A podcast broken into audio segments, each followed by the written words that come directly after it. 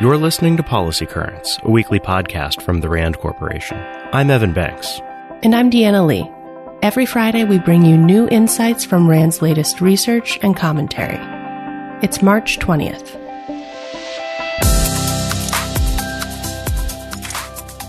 We're recording this week separately from our respective homes.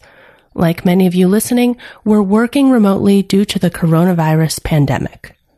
Social distancing measures like working from home, as well as limits on public gatherings and restaurant and school closures, have ramped up in the U.S. to contain the spread of COVID-19. As testing has increased, so has the number of confirmed U.S. cases, which more than doubled in recent days. This crisis is unprecedented. It's affecting nearly every part of daily life. And so what we'll cover in this extended episode, and what we hope to bring you in the coming weeks, is a wide range of perspectives from RAND researchers who have expertise in a variety of areas, from epidemiology to economics to education and more. We know there's already an overwhelming amount of information about the coronavirus out there, but unfortunately, not all of it is accurate. So we're here to share insights from RAND researchers that are based on the evidence. Right, and that's actually where we'll start today, by discussing the importance of facts during this challenging time. RAND's Jennifer Kavanaugh literally wrote the book on Truth Decay, The Diminishing Role of Facts and Analysis in American Public Life. While she was writing that book a few years ago, she imagined a worst-case scenario that might make Truth Decay even worse than it already is. That worst-case scenario? A global pandemic. This moment, while Americans are all anxious about the coronavirus, is a perfect storm for misinformation. There's low public trust in institutions, including the media, the government, and even the medical community. Plus, there's a high volume of sometimes very vocal people who are not experts, but claim to be. And on top of this, most of us are feeling scared and vulnerable during this uncertain time. This can make it difficult to know what to believe. Kavanaugh says that individuals need to remember that facts and data matter. They have to lean on those who really are experts, who do have solid information. And it's these experts who should be looked to as resources as the pandemic continues to evolve. Evidence and facts should drive all of our decisions every day, says Kavanaugh. If we don't make our decisions that way, we can end up with serious and unwanted consequences. But there's potentially a silver lining when it comes to the coronavirus and truth decay. When Kavanaugh was studying previous periods of truth decay throughout American history, she found that these seemed to end after some sort of catastrophe, like a war or the Great Depression.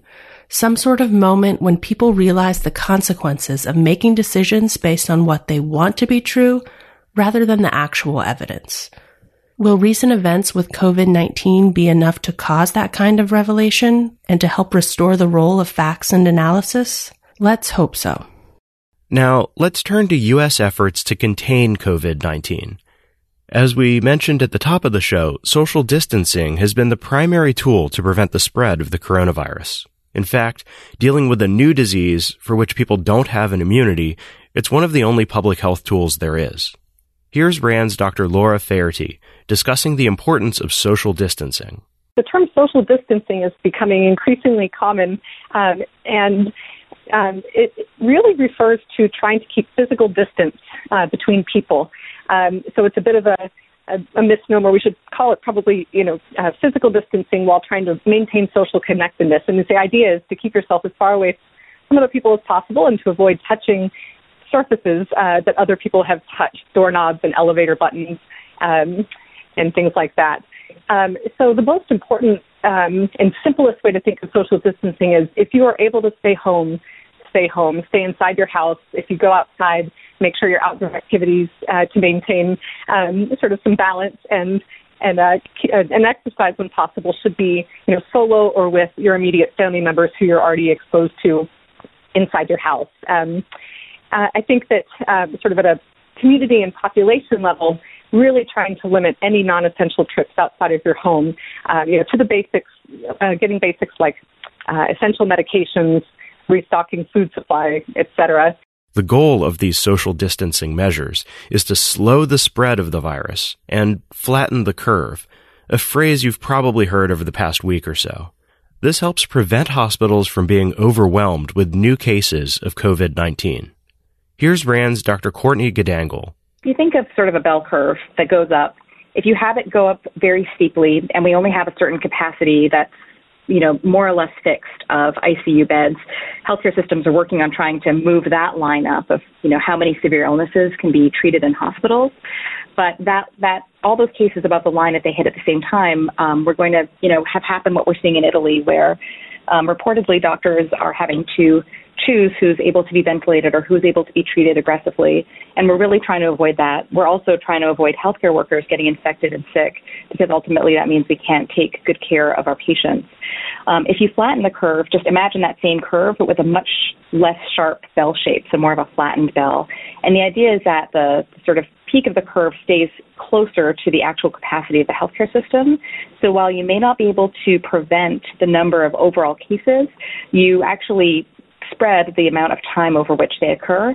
And that allows healthcare providers, hospitals, everyone to actually be able to get earlier patients better, move them out, and then take on new patients. And also obviously has a huge impact not only for the care of coronavirus, but also enabling us to take care of all the other diseases that are not going to go away in the meantime during this pandemic. And so with the measures, you know, that have been introduced over the last week, really centering around social distancing, so school closures, encouragement to telework, retail store closures, restaurants shifting to takeout and delivery, and also the measures that healthcare systems are taking to try and keep their healthcare workers healthy as well. We're trying to really sort of spread out the cases. Now, everyone is thinking, how long will we have to practice social distancing to effectively flatten the curve? That's hard to know, but our experts say that it will be at least several weeks and potentially much longer. Here's how Dr. Faherty puts it, quote, "We should be mentally preparing ourselves for a marathon, not a sprint." There's a lot more to dig into from this discussion with our medical experts. You can find a summary on the RAND blog. RAND researchers wrote this week about the potential of another approach to help with the COVID-19 response, telemedicine. Telemedicine is ideal for infectious disease control because it supports social distancing. This approach enables patients to stay home for certain visits, so it can help prevent clinic waiting rooms from becoming sites of transmission. Telemedicine could also play a role in triage during this crisis. It could be used to determine who needs to be tested for COVID-19 and who should come to the hospital for treatment. But telemedicine has already been around for decades, and it has yet to transform healthcare.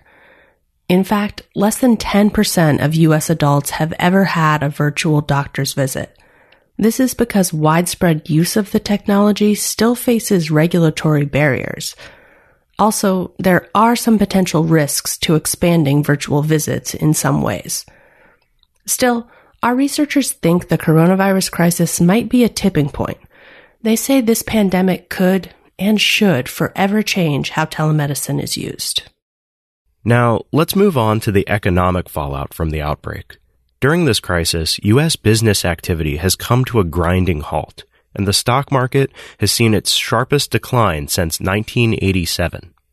The government response is still in the works, as both Congress and the White House continue working on stimulus plans aimed at limiting the economic toll on businesses and individuals.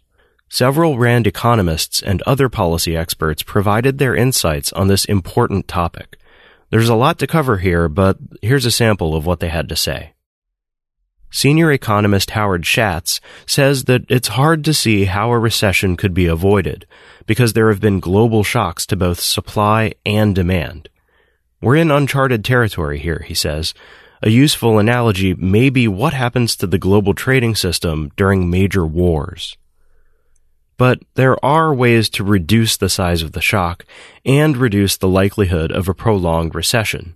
Shoring up healthcare systems and increasing testing capabilities would help, for example. And the quicker the pandemic is halted, the quicker the economy can return to normal. But what parts of the economy need support most urgently? RAND economist Benjamin Miller says it's important to ensure that industries hit hardest by the pandemic, such as aviation, hospitality, restaurants, and events management, can weather the storm until restrictions on public gatherings are lifted and the demand for travel resumes. This is key to ensuring that the economy bounces back quickly after the immediate health concerns have abated, he says. But he also notes that it's important to think carefully about the strings attached to any assistance from federal taxpayers. Direct payments to individuals and families are also being discussed as a way to help the economy rebound.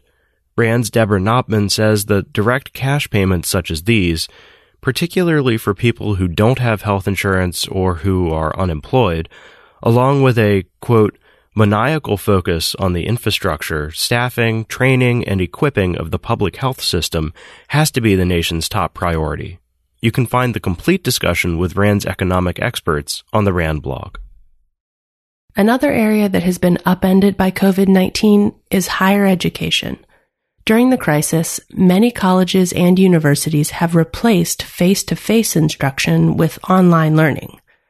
This move may be viewed as temporary, but according to RAND experts, it's actually accelerating a shift toward distance learning that was already taking place before the outbreak. In the long run, as these online learning technologies mature, they could help make higher education more accessible and more affordable for students. Distance learning could also result in a split in the higher education marketplace. Imagine two segments. One with a higher price tag that provides a classic residential undergraduate experience, and another lower-cost online or blended model. Finally, let's close with some evidence-based tips from RAND's Wendy Troxel that can help you take better care of yourself and your family during this stressful time. Troxel notes that all this disruption to Americans' daily lives as schools and places of business have closed can really wreak havoc on our sleep. But there are steps you can take to make sure that you get the sleep you need and help support your well-being and immune system. First, set a schedule for yourself and your family. That means consistent bedtimes and wake-up times, and trying to maintain some consistency in your routine throughout the day. This might also include setting limits on the amount of time you spend consuming news or social media, which for many can increase anxiety and disrupt sleep. Second, get some form of physical activity every day. Going for a walk or a run outside is okay, provided that you can keep your distance from others. Or, if going outside isn't an option, there are a lot of free exercise apps out there to try. Whatever you choose, exercise is important. It can help support healthy sleep, and that's critical for your mental and physical well-being. Third, stay connected with others, but do so virtually. Research has shown that lonely people have more sleep problems, and sleep problems can actually make you feel lonely. It's a vicious cycle. So at a time when you might be feeling especially isolated from your coworkers, friends, and family, it's important to get creative about staying connected. Maybe try hosting a virtual coffee hour or happy hour. Fourth, and finally, do a good deed for someone else. Give blood if you are able, buy a gift certificate from a local restaurant or store that may be struggling to survive financially, or simply write a letter, an email, or FaceTime someone to let them know you're thinking of them. Such selfless acts are good for the mental health of the giver as well as the recipient, and can even help support healthy sleep. And when in doubt, Troxel says there's one thing you should keep in mind. This too shall pass. Looking into an unknown future and trying to predict when a crisis will be over can be overwhelming. So try taking it one day or just one moment at a time. RAND is a nonprofit institution that helps improve policy and decision-making through research and analysis. For more on what we covered this week, check the show notes at rand.org/podcast. And if you want to stay on top of RAND's latest on the pandemic, visit rand.org/coronavirus. Take care of yourselves, and we'll see you next week.